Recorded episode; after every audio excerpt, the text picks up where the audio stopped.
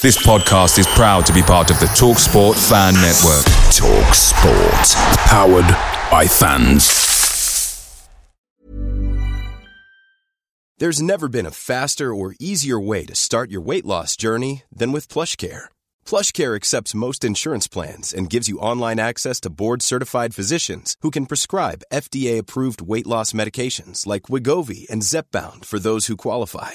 Take charge of your health and speak with a board-certified physician about a weight loss plan that's right for you. Get started today at plushcare.com slash weight loss. That's plushcare.com slash weight loss. plushcare.com slash weight loss.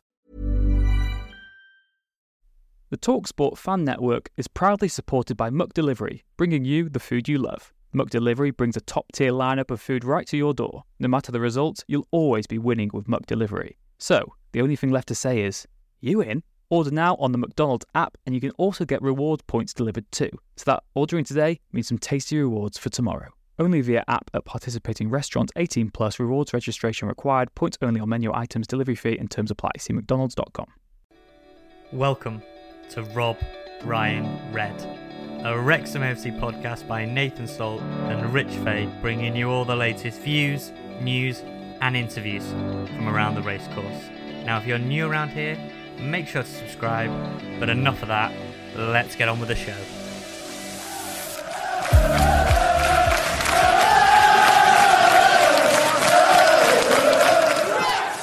Croeso, hello, welcome to Rob Ryan Red, the Wrexham podcast brought to you in association with Red 10 People Development.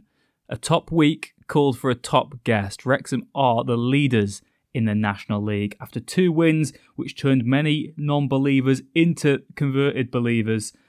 Wow, Maidstone was special, wasn't it? A, game which looked like Wrexham had found a way to not win, despite leading 2 0 going into the closing 20 minutes of the game. Aaron Hayden popped up in injury time to give the Reds a win. And then Tuesday night, Gateshead, another tricky place to travel to, somewhere where Wrexham have had many struggles previously, but a very professional, comprehensive win.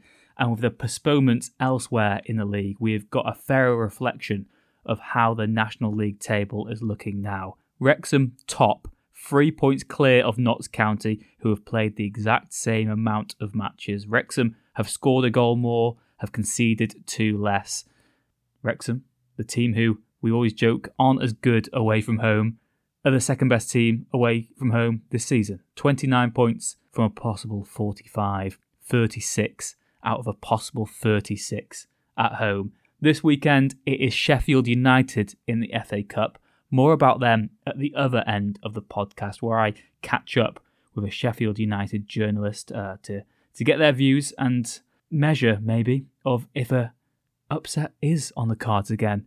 But without further ado, this week Without Nathan again, we had to get a top guest. Rob and Ryan didn't answer our messages. That's understandable. I think they're pretty busy between themselves. We wanted to get someone who was truly in the know, someone who knows everything that is happening at Wrexham. Sadly, Vanarama National League Insider on Twitter wasn't available, but we did find someone who can fill that criteria. I'm delighted to say that you can sit back, relax, and hear from advisor to the board himself, Mr. Shaun Harvey.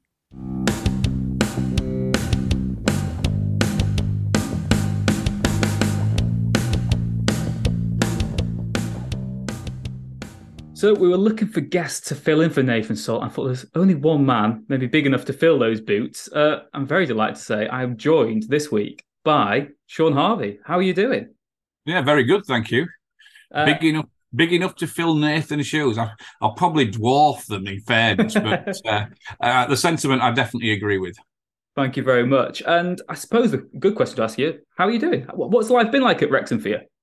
Well, it's uh, well, everything on the pitch is going well. We're, we're doing his best to get everything right off it. Uh, obviously, don't always succeed, but you know, generally, you know, generally, life's life's positive, life's good. So you know, it, it's nice to work, be able to work in a positive environment where you know everybody everybody's united behind one particular one particular aim. You know, and that target's in that target's in sight. You know, we just got to keep going to the end of the season. it does feel like a real, just a real feel good time around the club. Obviously, what's happening on the pitch, what's happening away from the pitch. We've had the sort of the stadium news as well, which is gathering pace. We'll get onto that sort of later on. Uh, question I've got sort of want to ask is your day to day role that then now you joined as an advisor to the board. Is that still very much the the title and how full on are you sort of in terms of the football inside, having to do stuff behind the scenes in terms of comms and stuff? So this is, I mean, this is one of the more you know one of the popular, you know, popular questions, and and unfortunately, it's, it's, it's usually followed up well. Well, what does everybody else do? And so, so let's let's be clear. I mean, you know, I came in as an advisor to the to the board. I helped I helped them purchase the club, you know, and a lot of that was driven out of the fact it was COVID. Nobody could get over from the US to Wrexham, and ultimately, the advisors that they utilised in the US to help Rob and Ryan buy the club needed somebody to represent them, and that's what that's what I did. And for a long time, I had no more idea it was Rob and Ryan than than the fans of the club. In fact, I arguably found out probably about two weeks before it became it became public knowledge, because you know my involvement was simple to help a friend who I've known for many years mm. in New York find a football club for his client, and that was my that was my involvement done. It was no it was no more it was no more complicated than that. It wasn't a case of Shaun looking for a job. Because ultimately you know I, my consultancy business had a number of different clients and this wasn't going to be one of them and, effectively as it grew and the takeover actually got nearer completion I was finding I was finding myself in the middle of the majority of the discussions that were going on to try and get it finalised. You know, you'll recall those extended period of time where everybody's looking over the shoulder. When's this going to complete? Mm. Is it real? And you know, transfer windows shutting, and we're going to miss out on signing hundreds of players. And you know, how can we how can we get rid of Dean Keates when we haven't got a new board in place? And all those issues that were going that fans were were labouring on at the time. So I agreed in this in the first instance to help Rob and Ryan because it was Rob and Ryan until obviously they found a full time CEO, which you know, was my first recommendation to them that they actually needed. And ultimately, Fleur came along, and you know, Fleur Fleur has that unenviable task of running the club on a day to day basis. You know, it's a massive beast. It's gone through this exponential growth, and actually trying to keep everything together and moving forward is is a massive, massive job. So, so my role now is that I tend to deal with the issues that aren't what you would class day to day. Now, there's mm. there's some crossover. There is bound to there's bound to be, but effectively, that's how you delineate the two roles between Fleur and I, and it works. It works really well from that perspective. You know, I, I keep her across everything that's going on, and she can ensure that what needs delivering at the ground gets delivered. And you know, generally, I think Wrexham's better for it. Uh, yeah, I guess that is. I mean, change to any degree is always going to be met with sort of skepticism, and Wrexham fans who maybe been here for a while have seen us turn just a lot more professional as well. And there's sort of ways of communication that I know maybe that's something that fans have said has changed since the club has become more professional. Is that the the way that communications are dealt with? There's a proper sort of department and procedure to do so, whereas maybe in the past it was voluntary based or Geraint would type something up and we put on the website. How difficult is it then, from the club point of view, that obviously you've got these fans who are used to it being run a certain way, mainly done by the WST and voluntary based, and now it's got maybe a bit more professional, but things need to be done properly now. Whereas in, in the past they were done to a great quality, but now there's maybe more scrutiny on the club. Well, we you know, the more professional we become, the higher bar we set for ourselves you know, and the higher, you know, the higher, the higher threshold and the levels and security that we're he- we're held to. So, you know, we try to do everything. We try to do everything right or properly, as you as you described it, uh, and actually trying to do things in that professional way. But ultimately, as the club grows, you get held to a far higher standard. So even you know, we still do not get everything right by any stretch of the imagination, but actually, we're under a far bigger microscope than the club's probably ever been under before. So you know, so it is it, it is hard, it is difficult, and yes, we want to get things, we want to we want to be professional, we want to communicate in the proper way, and you know, ultimately everything is now scrutinised. I suspect there was you know, media releases typed by Geraint as you've just descri- as you've just described that you know three men and a dog probably read. Well, I mean, I'm I'm not I don't I don't utilize social media in any way, shape, or form.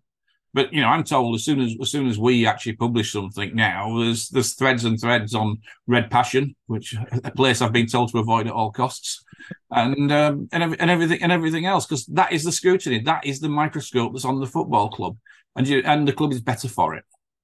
Yeah, I've not been on Red Passion since I got uh, not maybe not abused, but got mocked for asking where my where the seating was for a playoff semi final because behind the goal used to be unallocated seating and I turned up on the day and didn't know where my seat was. And as you can imagine, Wrexham fans who are used to sitting wherever they want weren't happy with some 14 year old lad asking why was someone in my seat at the weekend. But we go forward then on maybe onto ticketing. That is a, a matter close to lots of fans' hearts uh, this season, particularly because there's been so much interest um, in the club.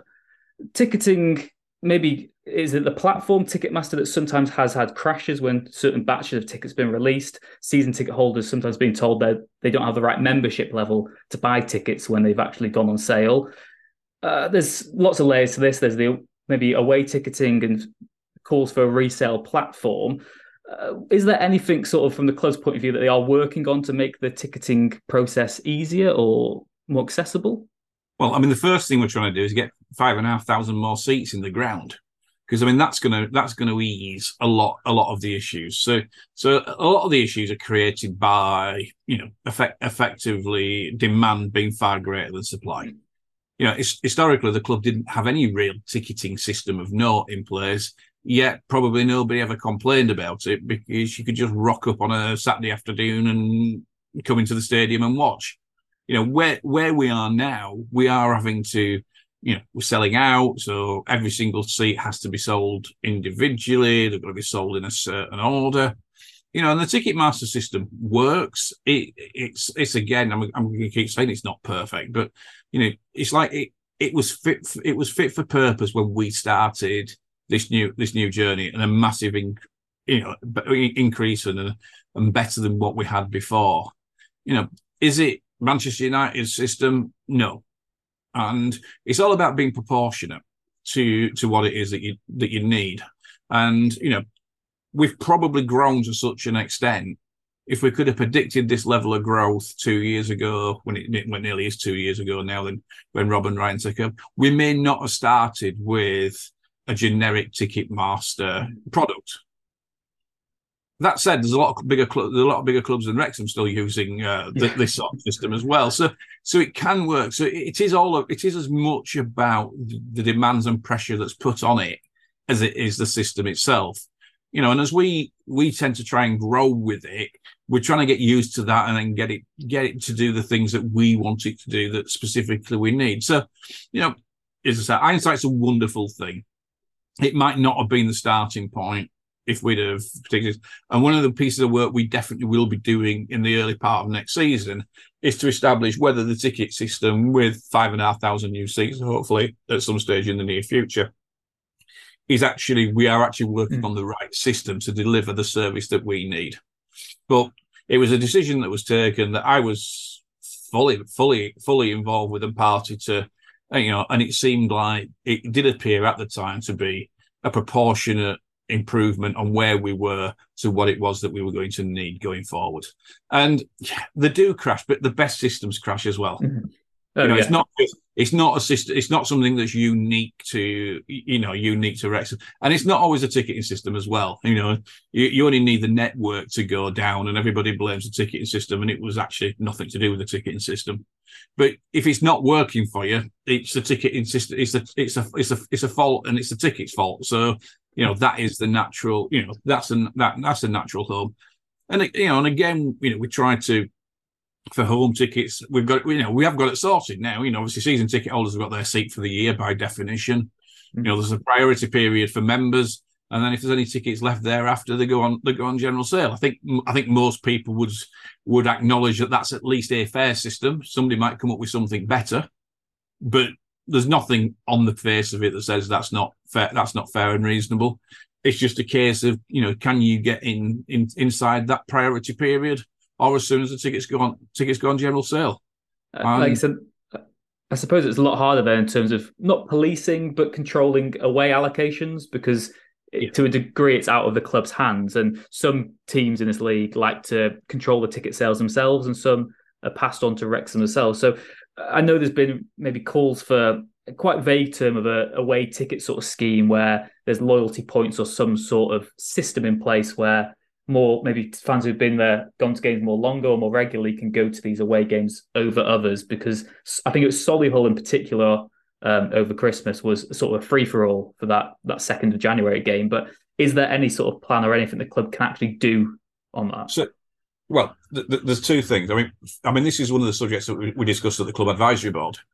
You know, because you know, if if the club advisory board, you know, has one thing to get, you know, to bring, it mm. is it is the fans' view, and we talk we talk long about away ticket, and, you know, and as a principle, I believe you know loyalty should be rewarded. As a, as a principle, you know, if you go to every game, you know, then you should be able to get to the last game of the season as a, you hmm. know, as a principle. So I think there should be some. I, I don't think it can be purely on loyalty though, because there are many reasons why certain certain people yeah. can't get to as many to as many games. So you know, there has to be there has to be a has to be a balanced approach. But the principle of rewarding loyalty has to be has to be correct. You know, and that loyalty doesn't necessarily just mean season ticket holders either.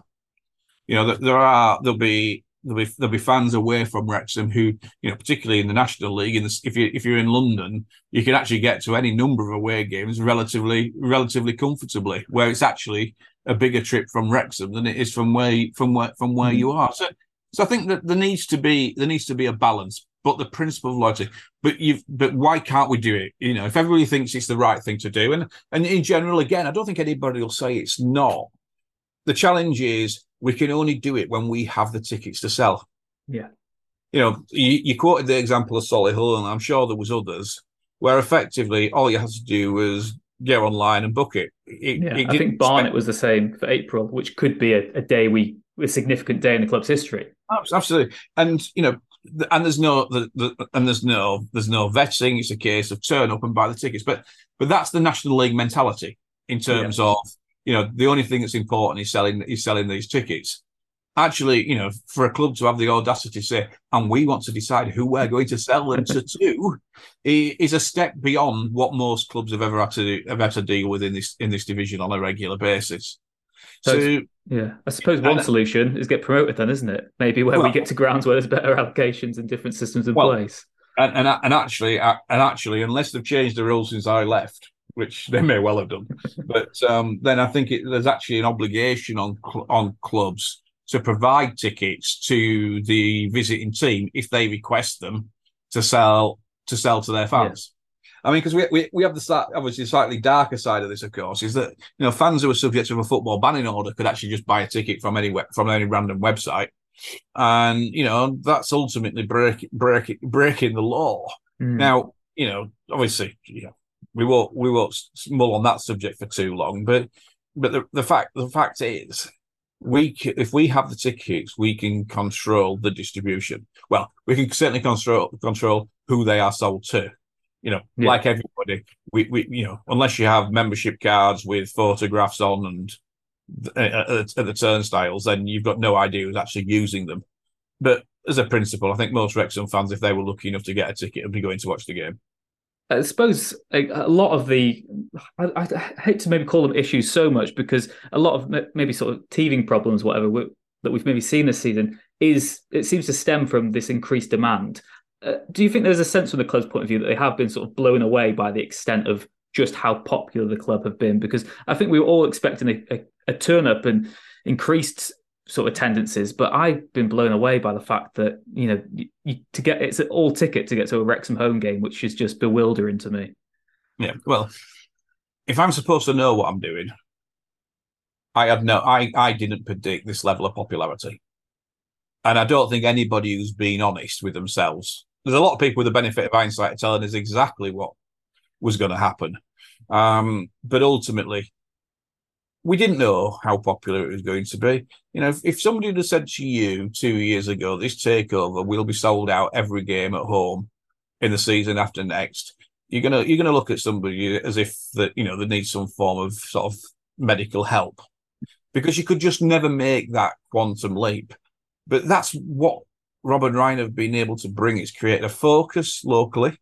You know, and everybody says the club's grown across the globe. It has, but it's not hmm. people across the globe that are coming through the turnstiles of the racecourse ground. It is it is still very much the local community. And like we don't have to define local, we don't have to define community, but you know, it's people in the area now. And yes, there are some uh, international fans now coming on a day, you know, coming over when they're in the UK to watch the team, but they're still very much the min- they're still very much the minority.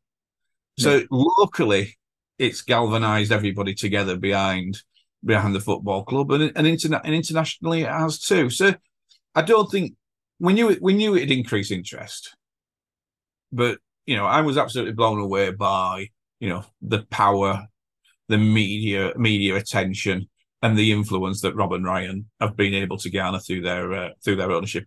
You know, and one of the reasons for that, of course, is that it is the underdog story, as it says in the documentary, but it's actually because we've got the majority of things right. Because regardless of how popular everybody might be, if the experience is that poor and we don't get most things right, people won't put up with it and come. So, you know, we know we've got to get better, but we're getting better from a far stronger and advanced position than we've ever been before.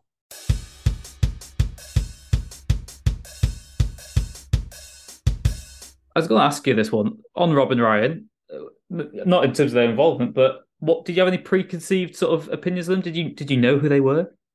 Well, I, I knew who they were when I when I checked. I think it's fair to say. because, I mean, I got I got I got I got the message to join a join a join a Zoom call because you know the particular owners had some questions that they wanted answering, and uh, Steve Horowitz, who put it all together in New York, couldn't. Uh, it needed needed the answers, and obviously I had no idea. And he told and he told me then who it was, and um, yeah, I think I think I think my daughter looked at me as in, in some form of uh, how do you mean you're having to check type of uh, type of look.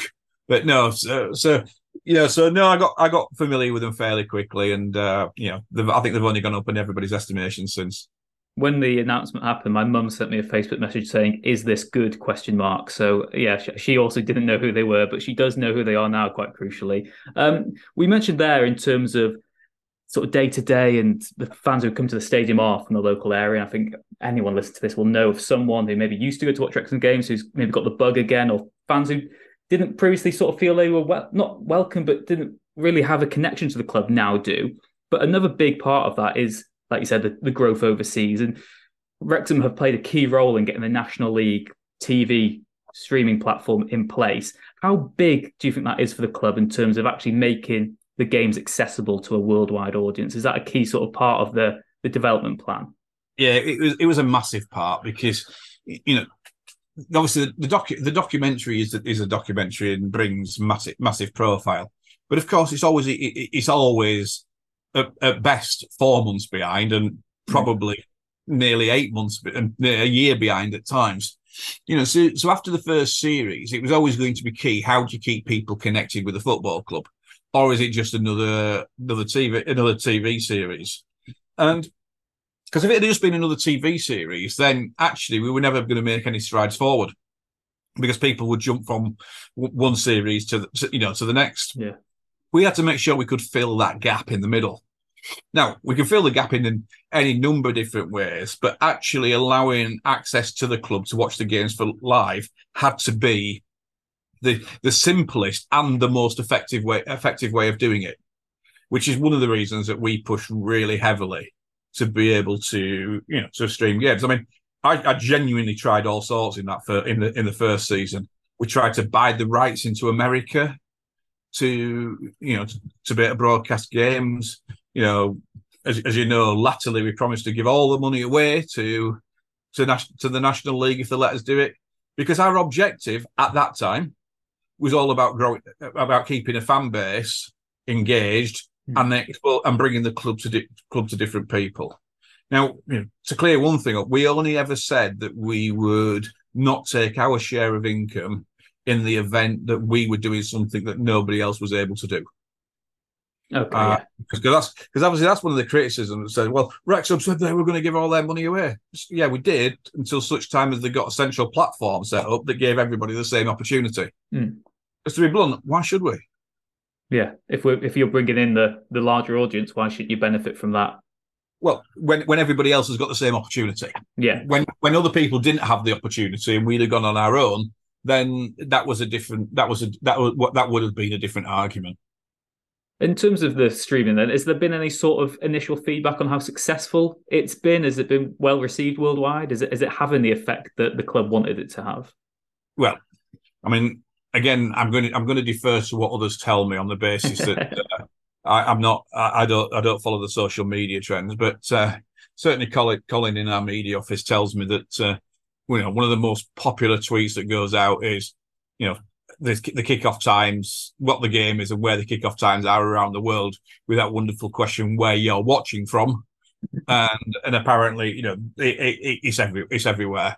I mean, we, we've seen some initial numbers from the National League, and they're certainly in advance of what they thought they were going to sell, be selling. And I, and I think we're told that they're going to be, they're going to allow them to be released at the end of January. The the actual subscriber numbers. So so that that that that that will be interesting. And I think, unsurprisingly, everybody's expecting Wrexham to be the most popular team in the National League for, for streaming. And I think our question is is how much more popular. Yeah. And I think that's the first time, Rich, that we'll really be able to to put a figure to how popular the club is. And and it and it be measurable. Because at the moment, other than that, it is it is a little bit like it is a little bit speculative. Yeah, well, like you said, it's very easy for anyone to set up a social media profile and say, I support Wrexham. It's very different to then purchase a pass to watch Wrexham in your free time and to sort of invest in them that, that, that, sort of way. So yeah, like I said, very interested to, to see how that comes. Another sort of factor. So Rich, so Rich, this so this is this is where I don't.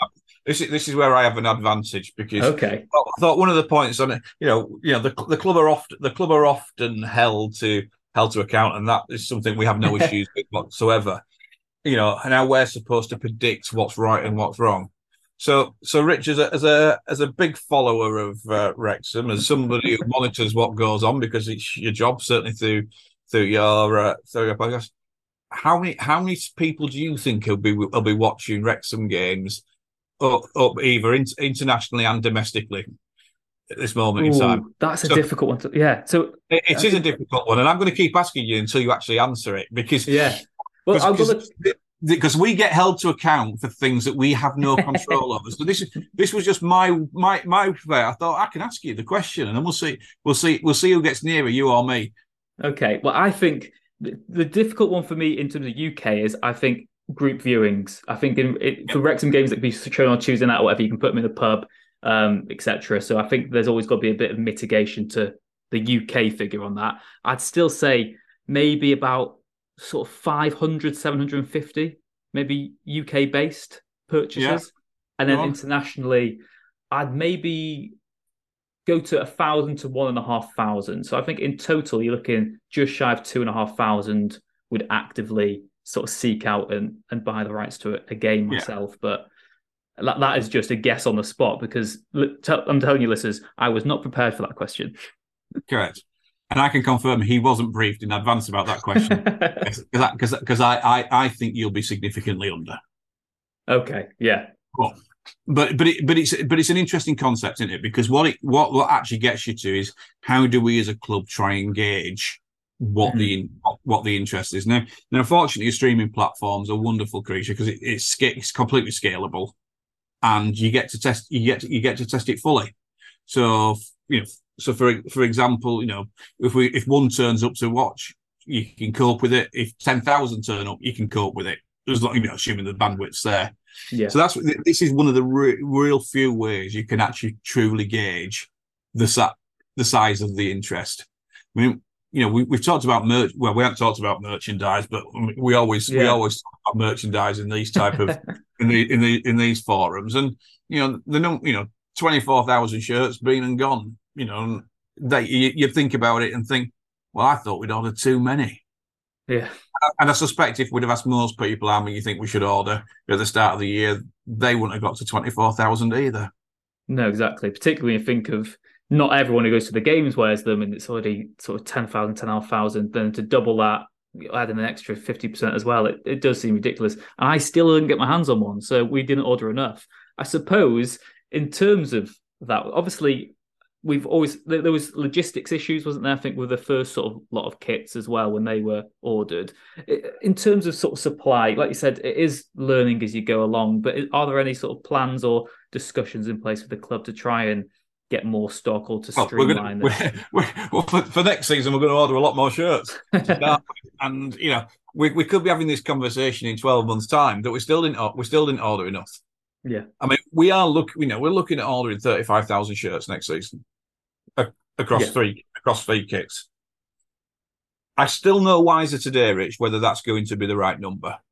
And mm-hmm. if it's the right number i can guarantee it won't be in the right size split because you can't you can't get it right. Yeah, you, you just have to learn as you go as you go along.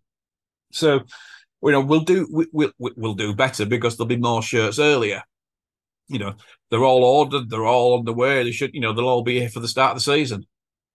Now we can top up that order again when we see how the first lot go, and that's when you get the raft that come in at Christmas.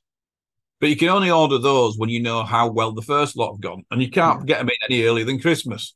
So there may well be this gap again in the middle, because you know they're not manuf- the, you know, they're manufactured in China. They're manufactured in China because actually the quality that comes that comes across is is good, and you know we'll get it. We'll get closer and closer each time, you know. But at some stage, you know, it'll hit a ceiling that it can't go past, yeah. or we, it's just not sensible to order it. But yeah. again, we've, we've ordered plenty it just wasn't enough. Yeah, you don't want to get caught with a huge backlog then of stuff you can't get rid of. Uh, in terms of, I mean, we saw in the documentary, was it last summer you you were choosing the kits, the new kits when Rob and Ryan came over? Was there a similar sort of discussion this time around for, for what might be on the horizon? I can officially confirm that, uh, that the, the, the, three the three kits for next season have, have all been have all been approved and and have had the input of Rob and Ryan the seal of approval. That's like that's what we like well, to hear. Well, Rich, trust me, it wasn't the seal of approval. It was absolute input into what was going on. You know, the, what what you will get will we can certainly not reflective of the first ones that they saw. Oh wow, okay, but that's, that's the process. But that, but that, but that's the process, and that's the bit that gets missed. Forget just in kits. You know, mm. Robert, Rob and Ryan aren't here at the club every single day. And you know, in, in, in, fairness, I don't think they've got any idea who our stationery supplier is. Hmm. But the deci- but the, the, but the decisions that have a real impact, an impression, create an impression on the fans, they're across. Now, yeah. you know, then you know they they need to be taken to the parts where decisions need making, and you know they're not expected to understand the mass the vast detail or the rationale behind it. But when but when it comes to are we going to do this because this is the impact? And this is this is what it could create? Then you know Rob and Ryan you know they're they're across it. They're they're heavily they're heavily involved. You know I have to say the response time from the both of them is unbelievable compared to how you know how how busy they actually are you know we have to be careful I usually get a response from Ryan first but that's driven to by time zones rather than uh, rather than rather than anything else. But you know, I I can't ever remember getting to a situation where I've sat there thinking, I need an answer. What are we going to do? Yeah. I mean, suppose from Wrexham fans' point of view, there's a section of us pessimistic. I'm one of the pessimists who always worries how how much do they really care? How long are they invested for? But that almost doesn't matter. You just got to enjoy the ride and go with what's happening at the moment and enjoy every second. But I suppose it's it's a question you can't answer on their behalf as such, but is there still a belief that this is a long term project involving them both? Well, it's got to be it's got to be a long term project because mm. you know you know what is the left definition of long term? I mean, you know they've made a significant investment into the into the club already. They've done that because they wanted to deliver against the mission statement. You know, the mission statement has any number of different features in it you know, and they keep both saying they want to see the club in the Premier League. Now, we all, you know, everybody has a little wry smile and think that was an easy line. But to get to the Premier League, even if we went through every single division, says him now counting on his fingers, you know, that's at least five years away, isn't it? Well, in the life of a football club, five years, five years is a long time. So you know, I, there's uh, there's absolutely I've got absolutely no suggestion that they're going anywhere any anywhere soon. and you know, and, and more importantly, their actions actually back that up. Back that up. So you know, people can get really concerned and and et up over how long is it going to last, what's going to happen when they're gone. And you're right. Let's just enjoy it for what it is at this moment in time. You know, ultimately, Rob and Ryan need to leave the club whenever whenever they leave, and they're bound to leave at some, at some time. You know, their commitment was that they would leave the club in a better place than that that they found it, and that wasn't a criticism of the WST when they were saying that. Now, if they do that, it'll be a case of finding the right people to take over whenever that is, and the club, the club, the club will continue. But let's not, you know, I need to worry about exit strategies at some stage, but I certainly won't. I certainly won't be asking. I won't certainly won't be encouraging the fan base to do that. I'd just be enjoying it. So, Shaun, a key part as well of that mission statement that you mentioned was the development of of the racecourse ground. Obviously, the Kop demolition is a very exciting time for the club. How are things going on that front? I guess first of all, in terms of the so, so I mean, we've, we've got we've got all the permissions that we needed. Um, you know, to to be able to take the take the Kop forward. Obviously, you know, we, we came up with a pragmatic solution to get the planning consent issued around a, a voluntary reduction in the current on in the usable capacity until such stage as the uh, phosphorus issue can be resolved you know, and uh, obviously I've, I've seen some of the more humorous uh, suggestions as to how that's resolved, but but ultimately, I mean, the con- the country's got a challenge and an issue to deal with uh, to deal with waste, and this is all it's caught up in. And you know, we needed to get on with building it. So I've, I've no issues that when it when we, when it does appear, it will have five and a half thousand seats, all of which will be capable of being used. Um, everything was going great, and then obviously we had the news. Uh, that I think broke last Wednesday and was actually out in mainstream on Thursday. That um, you know the UK government had chosen to overlook the council's application for uh, financial support from the Levelling Up Fund. Um, so that that was a hammer blow. It was a, it was a hammer blow pr- primarily because everything was geared up to geared up to go. Mm. Um, and obviously, we now need to find that alternative solution. Now, we did set off with a plan B before before before we got started because we could we couldn't afford to raise expectation and then just to leave, you know, then to let everybody down. So we always there was always going to be a plan B. By definition, plan B is not as uh, easy to deliver or as uh, as practical as plan A because otherwise it'd have been the other way around.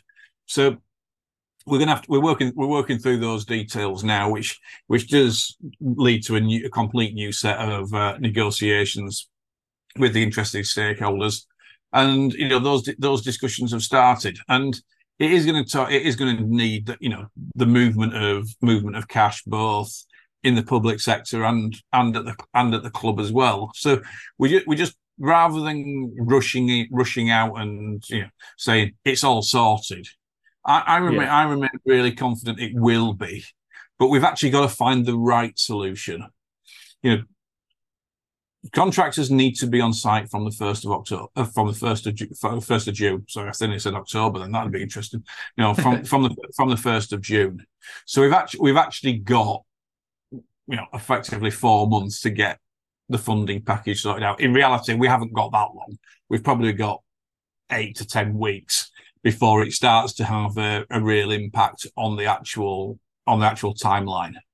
So you know we're going to use probably the majority of that time to make sure that we get it that we get it that we get it right because it needs to be right for the long for the long term future of the club. But you know, sat where I'm sat here now, I believe there is a, there are solutions to be found that will ultimately see see the Kop developed obviously as well um, was it two weeks ago now we had the statement from the club towards the WST saying that you know the lease they hadn't had maybe cooperation or communication in regards to the lease for for the racecourse stadium um, be passed over. I know there were some sort of supporters who were maybe felt the club was i mean i sort of said it sort of went nuclear and you know maybe that was the the way of of pushing things forward. And since then, the WST have responded, so perhaps that is that is fair to say. But the the strongly strongly worded statement from the club as well is was that sort of a procedure that they you felt was necessary, given it had been so long and you hadn't really moved on from from where you'd been in the first place? Well, I mean, we, we don't we don't go looking for a, we don't we, we certainly hmm. aren't out to look for a fight unless un, unless we have to. But if we have to, we will. And there's absolutely no mileage in seeking a fight with a fan group, regardless of site popularity or otherwise. You know, you know, every Wrexham fan is really important to the club, and we're going to continue. We're, going to continue to work with them. We just got ourselves into we, we got ourselves into a position where, you know, in fact, let, let, let me start at a slightly different point. If we knew the if we knew the levelling up fund announcement was going to be Mm. coming out so shortly afterwards, and it was going to be negative, I don't think we'd have probably taken the matter on at the time that we took it on. But we didn't know. You know, Yeah. so anybody who suggests they did it because they knew the answer, I can absolutely categorically confirm that we didn't. We did it because it has been nearly a year. It has been nearly a year since we started. It is important because when we're talking to sponsors and investors, I mean, we face the farcical situation where the club own the freehold. It has a hundred year lease. I'm using round numbers for this purpose before Yeah. somebody writes in and say it, it's got all wrong. So I'm going. To, I'm going to use round numbers for this purpose. You know, so a hundred year hundred year lease was granted. I think from 2016. That's just to prove I do. I did know the detail, but hundred years. And then when the takeover happened two years ago, effectively there was a sublease for 25 years. So the football club only has a lease to use sublease to utilize the stadium which it owns for the next 22 years. So what happens after 22 years? So when we need to secure funding, when we need to make arrangements for the future, it's just a completely unnecessary hmm. question to have to answer. What happens in 22 years? Because my answer has to be, I don't know. Better talk to the people who own the lease. Yeah. So, so why, having asked the question really nicely in February, having asked the fan base and got their support for actually purchasing the stadium in the first place, because it would have been cheaper for Rob and Ryan to continue just renting the stadium at £115,000 per, per annum than actually going out and putting the money up to buy it. You know, Yeah. it'll be 20 years before there's actually a cash difference. And, you know, we've talked about Rob and Ryan being a long time. Will it be 20 years? Who knows? But I think most betting people would suggest they've actually gone out and spent their own money. I'm not going to say unnecessarily because it, the actual statement of owning your stadium is, is, is absolutely massive. But we now own our stadium that we don't actually have a guarantee that we'll ever be able to continue to play. So, so the assurances that were that equi- were equivalent to the to the to the lease, you know, that it stays as the home of the race course till 2115 is part is part of is part of the security that was that's been issued and granted and at the time that we the purchased the stadium from the university. So that's all in place. It's not at the land registry yet because the land registry are ages behind following COVID and everybody and everything else. But that's there. But we need we need but the context is all we're chasing is the process that the WST is going to put in place to get the question to their members are they happy to surrender the lease of the club? We've not applied any pressure as to what the outcome should be. It's fairly obvious what outcome we want. But until such time as the membership is actually asked that question, we don't know where we, we don't know where we are. We are, and after the period of time that's elapsed, that was exactly the reason why we've been asking the question over an extended period of time, and we chose to make the statement that we did. Now, the WST knew the statement was going out, so it didn't blindside them. It didn't bounce. It didn't bounce them. You know, they actually they'd actually seen it in advance and confirmed there was nothing in, in there that was incorrect. Now, they also make the point that context had been a lot of changes at the WST, and we acknowledge that there has been changes, and it hasn't been the same people from day from day one to day now that sat on it. That said, those that have got the responsibility now, we're saying, please can you consider your landlord's request, because that's what we are now, to surrender your to surrender your lease. We acknowledge we have we've always acknowledged that the premium at fifteen thousand pounds a year would need to be replaced in some way.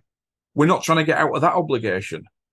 We just want to be the owner occupier of the racecourse ground on the on the on the basis that it makes the narrative and the story that we have to tell people on a regular basis simple to understand and and enforceable and, and and without any form of doubt or clarity.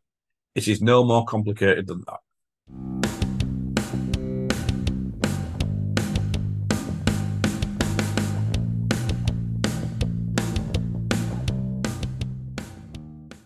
In terms of going forward, then obviously the Kop redevelopment is hopefully you know gathering pace now, like you said, still on course to to be complete when when we all want it to be. Are there any other sort of ideas down the pipeline of, of ways that the stadium and match day experience might be renovated? I know that particularly I went to when, like I said on this week's podcast, uh, last week's podcast, sorry, when I went to Altrincham, the food there was brilliant. I know there's maybe been few, some issues in terms of getting served at half time, getting your food, you're getting your pie on a match day. Is that again sort of just teething issues with the the increased demand, or is there anything sort of in the pipeline to, to overhaul? It's a, it's a combination of things, and and what's interesting, having having ju- having just said that we're going to keep the race one of the keep the racecourse ground as the home of Wrexham for you know there's no reason there's no reason to move, and that's what some of the warranties say, unless the stadium could no longer meet the club's requirements which is the practical outcome that you've got to have in any form of agreement. Because you know, if we were playing in the Premier League, would you want sixteen only sixteen thousand people to be able to enjoy that experience? And so the problem is that ultimately, you know, the racecourse ground might have a capacity of ten and a half thousand at this moment in time, but it certainly doesn't have the, that capacity on the concourses. And and genuinely, the big the big challenge the big challenge is purely space. And how do you go now? again, we can be more efficient in serving people. We you know we can pre-pull pints, and then the bloke at the front of the queue says, "That's going flat. That one. It's been there for ages, son." And uh, you know you have to start. You have to start again. So you know it isn't easy. It, it isn't easy in the space that we've got. And actually, one of one of the key one of the key pieces of work that we're, that we're undertaking is to ensure that the new technology and space that will be in the Kop, which will bring it up to the modern standards. You know, and I hear fans saying that the experience at Coventry at the kiosk at the, at the kiosks was was brilliant. You know, you could rock up, get a pint, have some food, and get and and it was packed there. So there are lessons to be learned, but it might be packed, but they were custom built for the purpose, rather than you know what we've got at this moment in time, which were effectively you know akin to somewhere to get a, a cup of tea and a pie and a pie from and that was it. And then there's nowhere to stand. So it's yeah. just the people milling around. You know, if people who weren't eating, or you know, if, if people took everything back to the seat, it'd be a lot. It'd be a lot more comfortable. But people aren't going to do that because they come down to use the toilets, and of course they're all in the same the same area. So I, I think the biggest challenge the biggest challenge is one of space.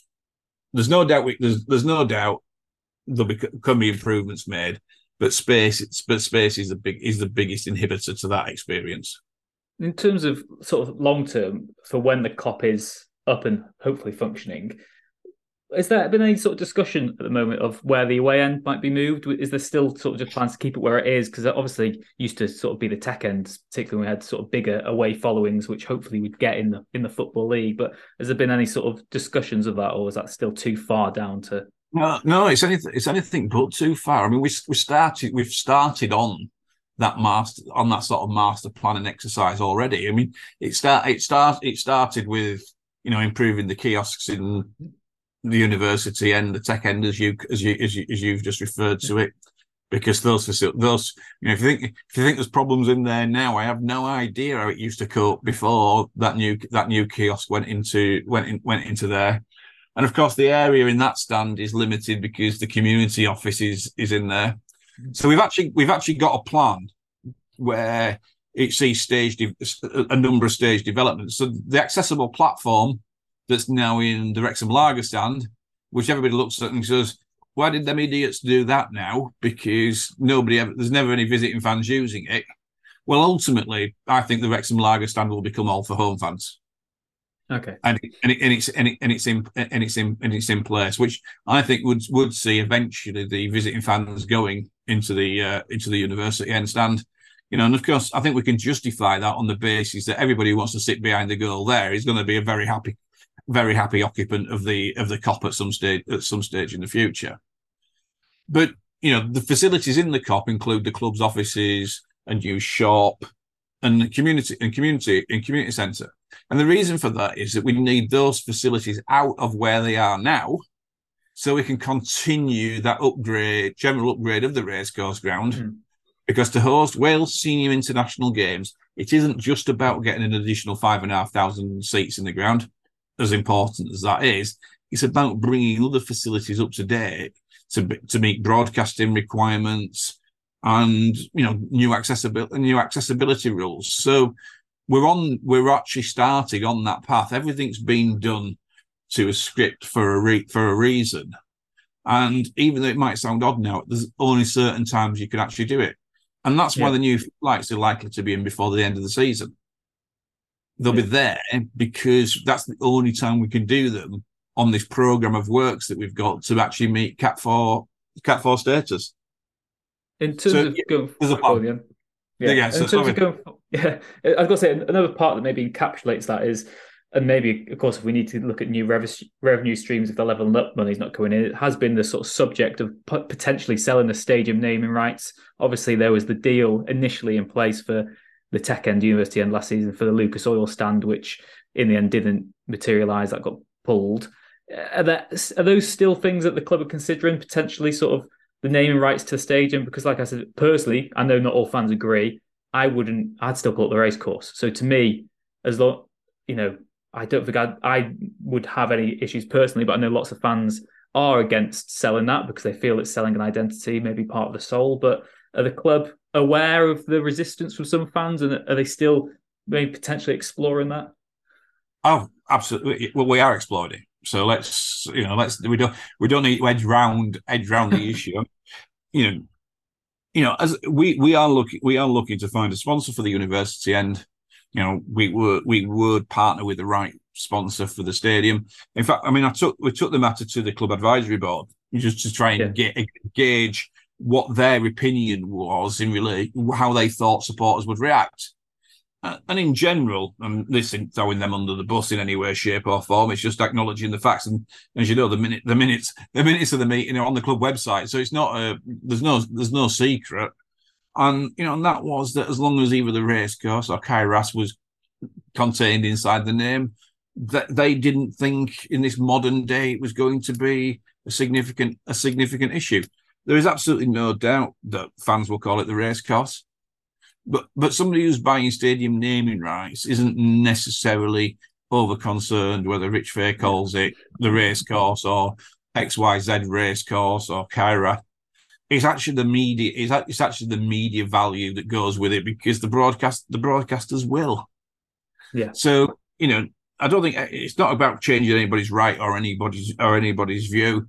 And I suppose in a you know in an ideal in an ideal perfect world, it probably wouldn't it probably wouldn't be sponsored. But you know, we need we need to continue to raise revenue to uh, to be able to fund fund fund what we need to do going forward. So Hmm. if we could find a third party to help us do it, I, I'm certainly sure it'd be a lot more popular than putting tickets up by ten pound each.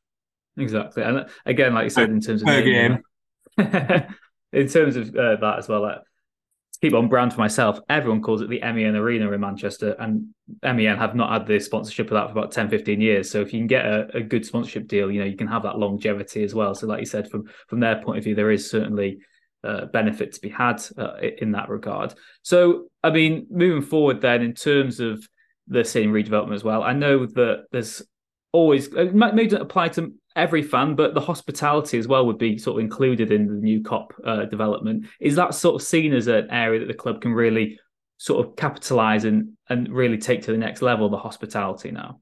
Well, I think it it need it needs it needs to be there as an option Hmm.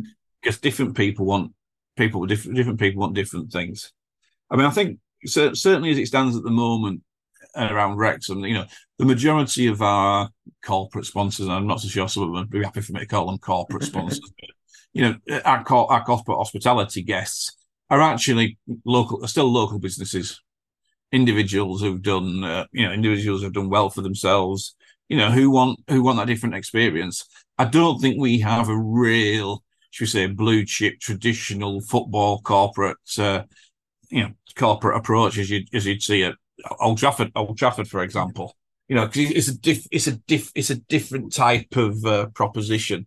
But you know, we've got to do everything better to uh, to maximise revenue. So you know, we will there will be corporate facilities in in the Kop. I think I think it's going to be more casual than formal because we actually think that's what the market in Wrexham will will will demand. So you know we'll ta- we'll tailor it to what the audience ultimately what the audience want. But you know, it comes it comes at a premium premium price and generates more revenue for the club. It also gives us a you know another lounge to be able to use, you know, for non-match day business. Yeah, like we saw during the World Cup, where you could have fans in to watch the Wales games, etc. As well. So I guess, like you said, football is going to be the pro- sort of primarily sort of income stream. But like say, if you can open your branches, then why would you not? And, and maybe another matter as well in terms of the football point of view, training ground latest. Is there any sort of development on that? That we two, we, we, there's two. We're working on two sites at the moment. Um, I, I personally had hoped that. Uh, the levelling up fund bid would have come through last week for many reasons, because that was going to allow, to a certain extent, a bit more time to be spent trying to you know, to, to, to find to find the training ground and to take that one forward.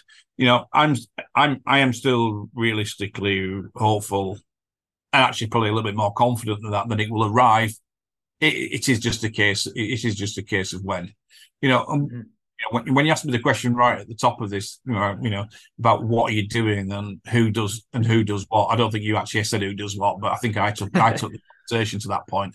You know, the reality is it is projects like this that just take a massive amount of time to try and get up and running, and why you need more than one person at any one time being able to do different different to attend to different aspects of the club's business.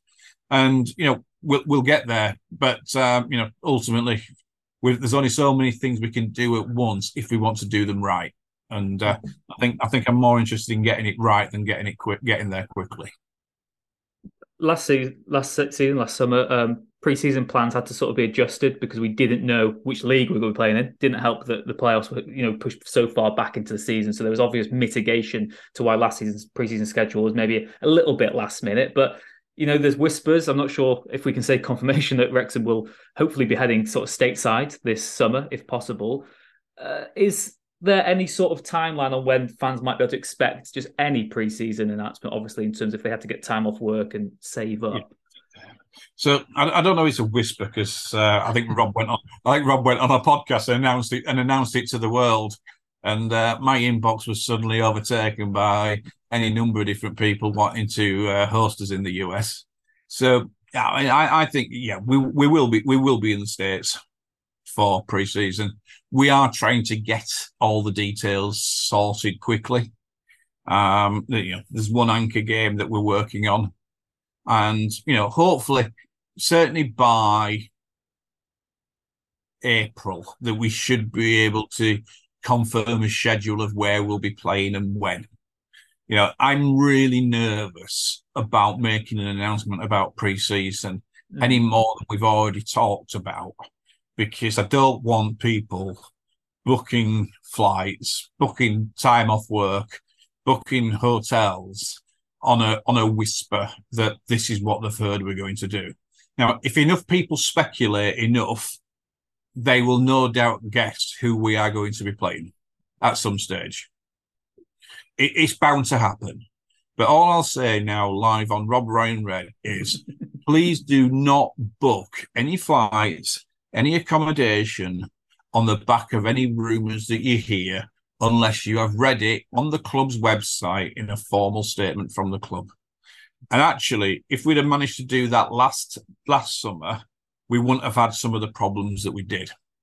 So, you know, we don't want to be anywhere near the situation we found ourselves in last time, uh, even though we had all the mitigations that you just that you just talked about. But as soon as we're in a position to be able to make that announcement, then then we will. And all I'll say is, I think it'll be exciting.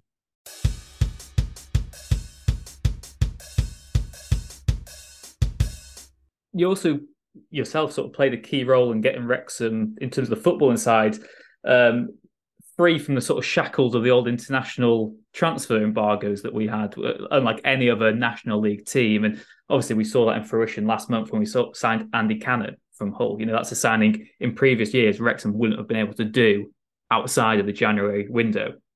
Obviously, we're in the January window now, and you know, it's not the same sort of environment for non-league clubs as it is for football league clubs because it doesn't end on the 31st of January. But in terms of the actual playing squad now, is the sense that the club is still are very happy with what they've already got and they feel they have got enough in place to achieve the goals this season? Or is it the sort of answer of they will always look to improve where they can? Every manager wants at least three more players. in, in, in my experience. So then you know, but but but in all seriousness, I mean, we we we we we built the squad at the start of the season that we felt was capable of getting us promoted. And touch wood, as we stand here, 26 games into the season, we're in we're in the right half of the table, and things are things are look things are looking promising. Um, you know, the players have got to finish the season well. You know, if our current squad play to their ability, we should get promoted. That said, if we can do anything to improve our chances, then then we will. If we don't, we don't think we'll have failed. So we really are in a in a, in a great position where we have the ability to bring people in if we need to, but we don't need to bring anybody in if we don't need to.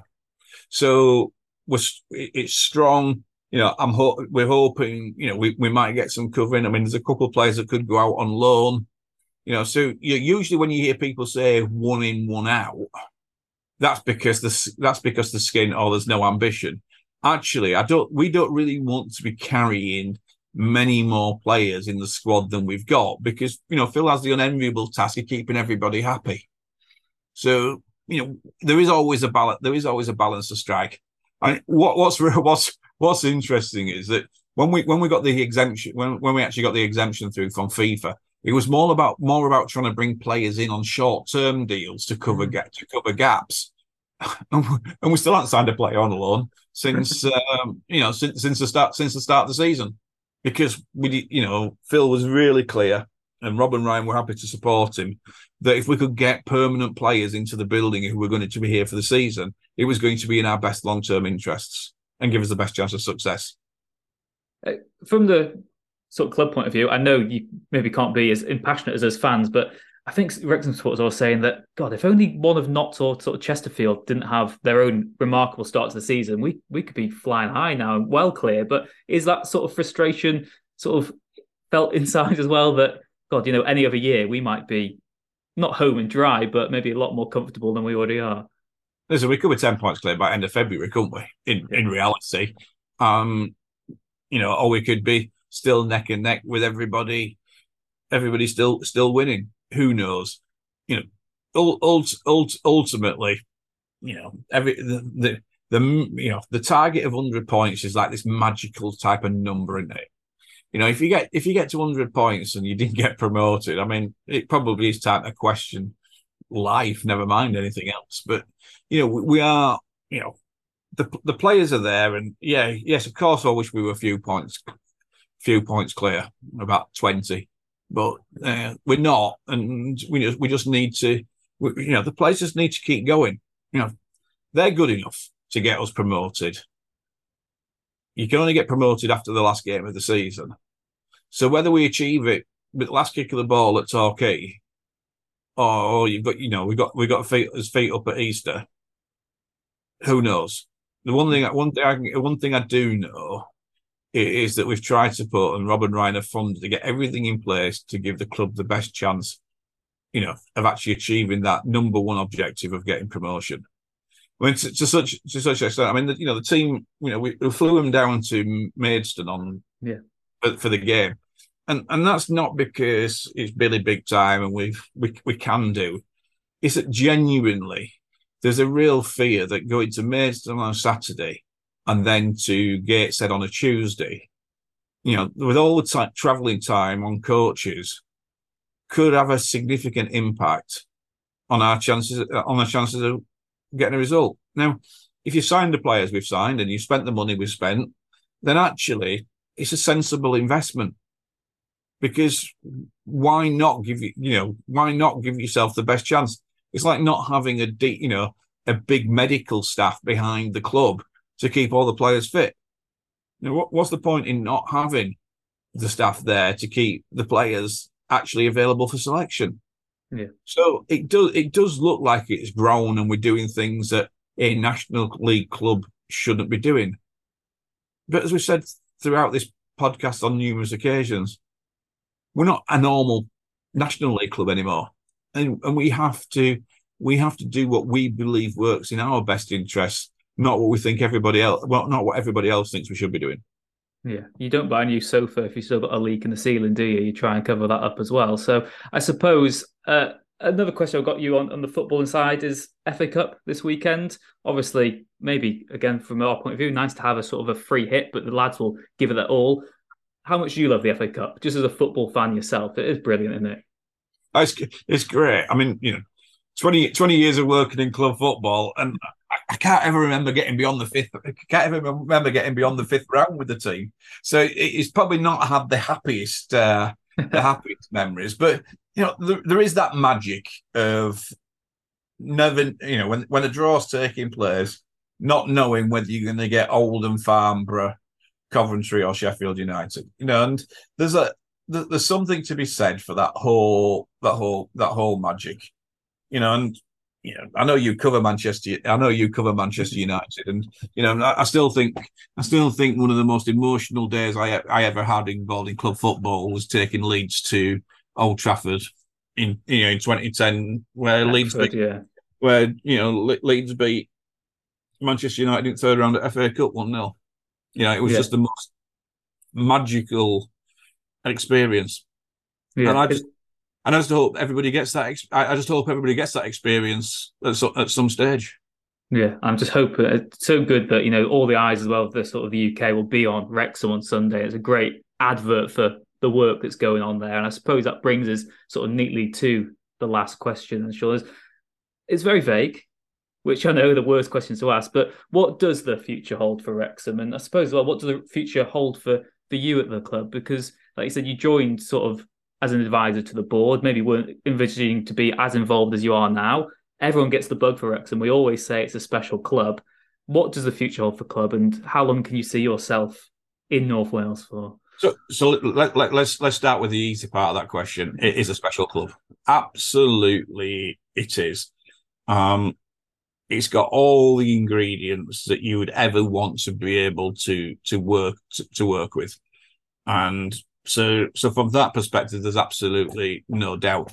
And actually, you know, its potential is really unknown. And and I know a lot of people say that about their their club, but who knows where this club could go to, particularly under Rob and Ryan's ownership, uh, you know, and the different dimension that's brought, not just to Wrexham, but to football in, in the mm-hmm. in, in the UK. And you know, and and ultimately, I'll you know, I'll continue, I'll continue doing what I'm doing now, as long as A, Rob and Ryan want me to continue to do that. And, you know, and that could last as long as they last, or it could finish at the end at the end of this at the end of the season. You know, they'll they'll decide. I'm I didn't start on this journey looking for a full time role. In fact, it, it's not a full time role. It, it, feels like it is, and the hours I suspect I do probably are you know, but I do have I do have other other commitments and responsibility responsibilities as well. But uh, certainly, this takes up the vast, the you know, the majority of my time at the moment. You know, and, ultimately, I'll I'll play a part whilst ever that part needs playing. And the day that day comes, I shan't. I won't be working off bitter.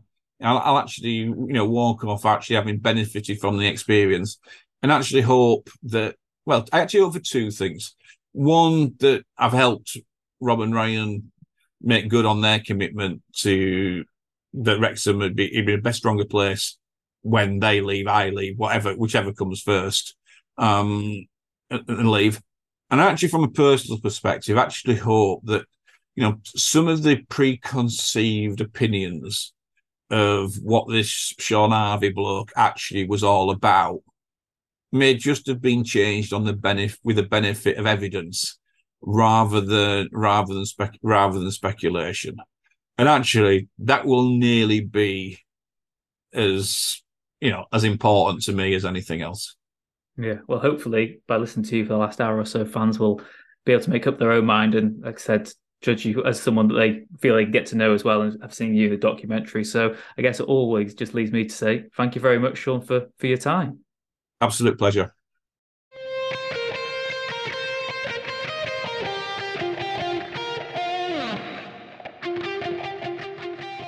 Once again, just want to say a massive thank you to Shaun for giving us so much time. Hopefully, you feel like you know him a bit better after listening to that discussion as well. Really good to get him on record talking about a, a variety of subjects, and hopefully, we can in the future maybe have him back on the podcast as well and get some of your questions and ask them on your behalf as well. But as I said, Wrexham do have a massive game this weekend as well. The FA Cup already knocked out Coventry City in the previous round. Wrexham have been rewarded with a home tie against Sheffield United this Sunday. The Cae Ras is going to be absolutely raucous, and I'm delighted to say that ahead of the game, I was joined by Sheffield United reporter for Yorkshire Live, Nathan Hemmingham, and he gave me the lowdown on Sheffield United ahead of the match and told us just how likely an upset may be this weekend. I suppose the first question is what is the mood like around Sheffield United at this moment in time? Uh, very good right now. You know, this is a side that's currently second in the Championship, one defeat in 13 Championship matches, one defeat in 14 in all competitions if you take into account the third round victory at Millwall, and they're 13 points clear of third place Watford. And, you know, they've opened up a huge gap in the race for the uh, automatic promotion places to the Premier League. So when you're on that type of form and you know you're winning you're winning matches, uh, as you can understand, you know the mood is you know very very uh, there's, a, there's there's a lot of confidence around the football club right now. So you know they're in a good place. They're doing really well, um, and uh, you know everyone's uh, everyone's enjoying their football. I suppose there's a lot of similarities then between Wrexham's own form and flawless at home this season, literally not even drawn a game at the, at the racecourse ground. Is that a tie that Sheffield United fans did relish, though? Lowest ranked team left in the competition. I mean, you'd have to fancy your chances of, of progressing. I think the fans did. Actually, you know, the mood that I can gather from the fans is that they, they did want this game, you know. Um, no disrespect to Millwall, but Millwall away in the third round on a Saturday in first Saturday in January, you know, it didn't really whet the appetite. and and I know what people might say, oh, they're going away to a non-league club. It's not a dramatise, but this is a live one. You know, there's, there's interest in this one. United, if United aren't careful, this is a real banana skin. You know, they're not playing each side. You know, they're playing a side that's doing really, really well. That's had a lot of investment in it. Uh, you know, they're almost set up to be a, uh, to be an EFL team already. So United are well aware of how difficult this is, and I think from the fans' point of view, the fact that they know that they could be on the end of a giant killing, having seen what happened to Coventry, I think it's quite exciting for them to be involved in a game where you know United have got to be on their toes here. Let's not you know let's not pretend and let's not you know. So it's also a stadium that I think the fans quite enjoyed um, being drawn away at Wrexham because it was another stadium they could tip, uh, could tick off and another away day that they've they've probably not experienced for a long time. So yeah, I thought I thought quite, I thought the general mood and feeling after the draw was made that uh, United fans were quite happy at this. They were looking forward to going there and uh, and being involved in. You know, the TV cameras are there. The home crowd are going to be sort of uh, vocal, aren't they? And, and, and, a lot of excitement around the fixture. And I think United were looking forward to uh, going down there and being involved in what promises to be a really exciting cup tie. I was going to ask you that in terms of both teams in the, involved in this uh, are going for promotion. That is the main sort of priority this season. That will be what defines the season a success. So the FA Cup, from from United's point of view, obviously this is a, a chance for them to go one step further. But was it a priority at the start of the season, or is it just a bonus, and then the league is the the bread and butter really? I don't think anyone really has the FA Cup as a priority because you you're not in control of it, are you? You're not in control of the fixtures. You could be out in the first round, depending. You know what I mean? You could cop for Man City away in round three, and so you can never um, you can never plan for a cup run. or you can never make the cup a priority. I think United fans were obviously asking the question when the when the third round was made, you know, because they were at that stage when the third round draw. United were in a really healthy position in the league, so obviously the fans were wondering, do we need a cup run right now? Because there's a golden chance here, given the gap to third place and, and given how well they were doing in the league. Do they need any more games complicating their fixture schedule? Um, if you look, unless there's a replay, the next round is actually scheduled for a midweek where there's no game to take place anyway. So I don't think at this stage of the competition it impacts too much on the league's the league schedule. Um, it probably will only impact if you get a replay, and then you know you've got two teams who are going for promotion that now have a next. One of them's going to have two midweek games. You know, the replay, and then the winners of the replay will be playing in in, in a Wednesday midweek. So I think at this stage, providing there's not a replay, at this stage, I don't think the FA Cup will impact too much on the promotion campaigns. And then if you get through to the fifth round, of course, you're two wins away from Wembley. So it's that thing where, you know, how much do you then want to turn your nose up at a possible cup run, despite where you are in the league, if you are two games away from Wembley potentially? So I think it's one of those where I don't know what Wrexham's stance is, but from United's point of view, I get the message from from their manager Paul Heckingbottom that they will go to win whatever they're in the competition. They will go to win to see where it goes, um, and if they go deep into the competition, then great. If they don't, so what? Not the end of the world. Uh, they can concentrate on the league. So they're certainly taking it seriously, um, and they're certainly looking to win this fixture. Uh, and I don't think there'll be too much of a problem at this stage regarding the league form. It's only when you start hitting the quarterfinals and semi-finals that you you start to see a few extra games taking its toll on you. You mentioned there then that it will probably will be quite a, an important fixture for Sheffield United. What type of team can we expect then? Is it still there'll be a chance for for them to rest players, or you know, given that it's not maybe too packed at the moment the schedule, do you think it will be quite a full strength side we see on Sunday? Well, it's difficult to to say what you class. What you know when we talk about resting players, United having come out of the Premier League, they've got a very good squad, and, and the one thing that Paul's been able to do really well is he's been able to put together a squad of players where there's two players per position. So with that in mind, even when he makes changes, it doesn't have much effect or it's not detrimental to the team performance because of how good the squad is. So it's something that all championship managers speak about when they when they play United. They all talk about United having the best squad of players. So when they went to Millwall, I think he made five or six changes, but it was a team that had that been a league fixture, not many people will have battered too much of an eyelid at that team. You know what I mean? So they, they made five or six changes, but um, it didn't really affect the team because you know how good the squad is. So I'm expecting him to do the same again, uh, make five or six changes for this fixture.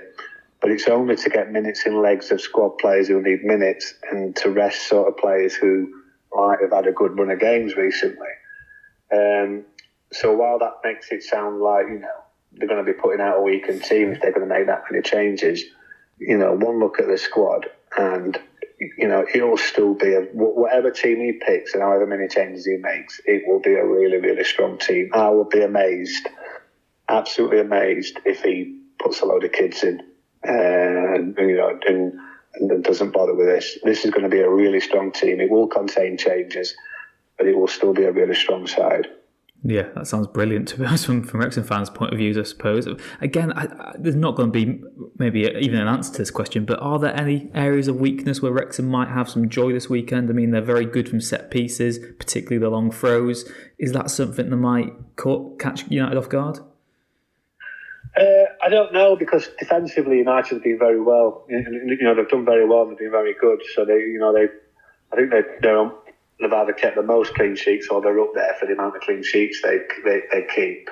Um, they've got one of the best defences in the division, so they're very very good defensively in the way that they're organised. Um, I don't think too many teams. Have, I don't think they've had, they've had a particular weakness with set set pieces. If I'm being honest with you.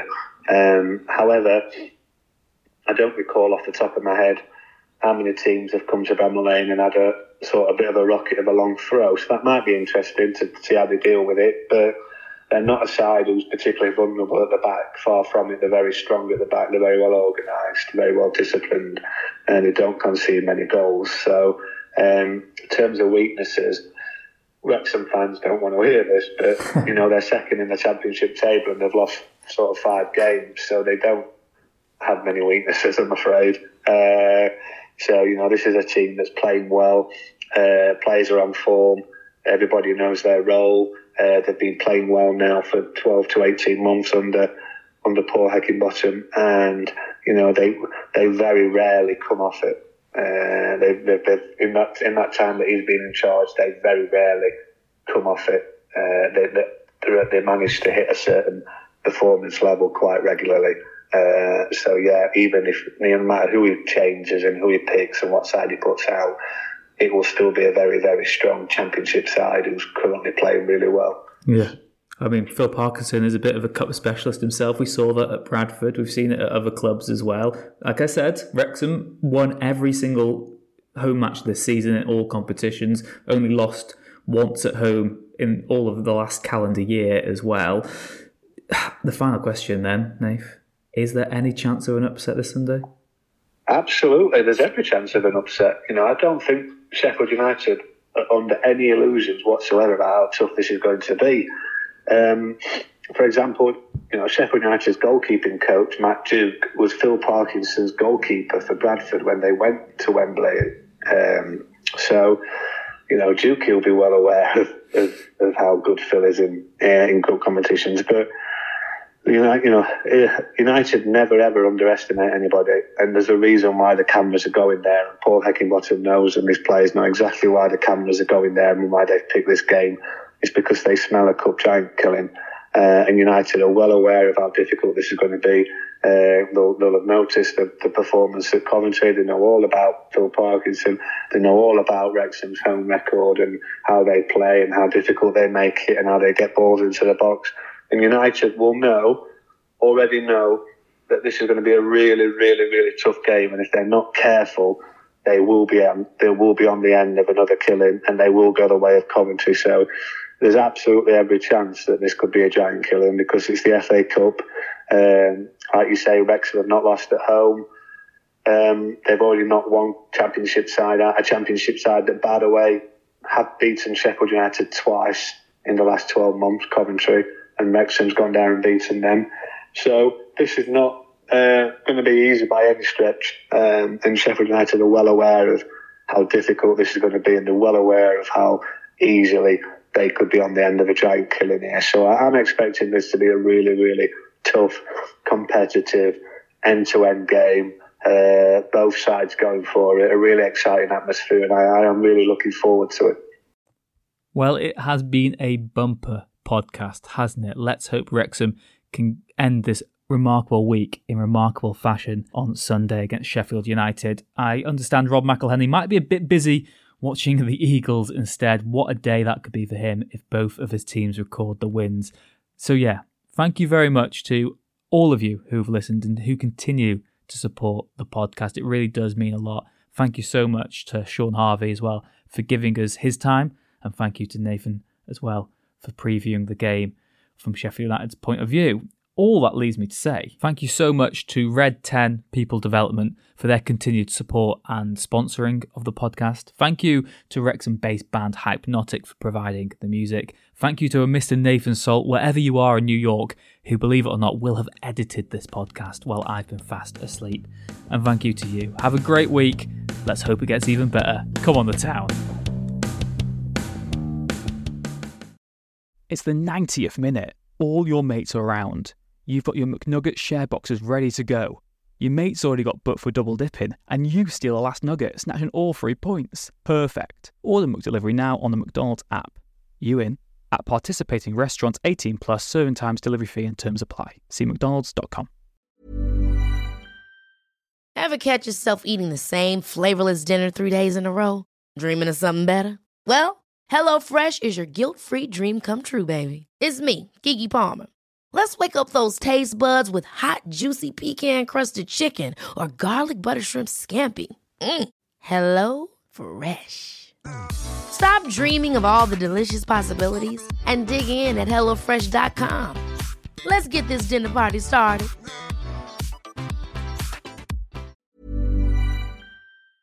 This podcast is proud to be part of the TalkSport Fan Network. Talk Sport. Powered by fans.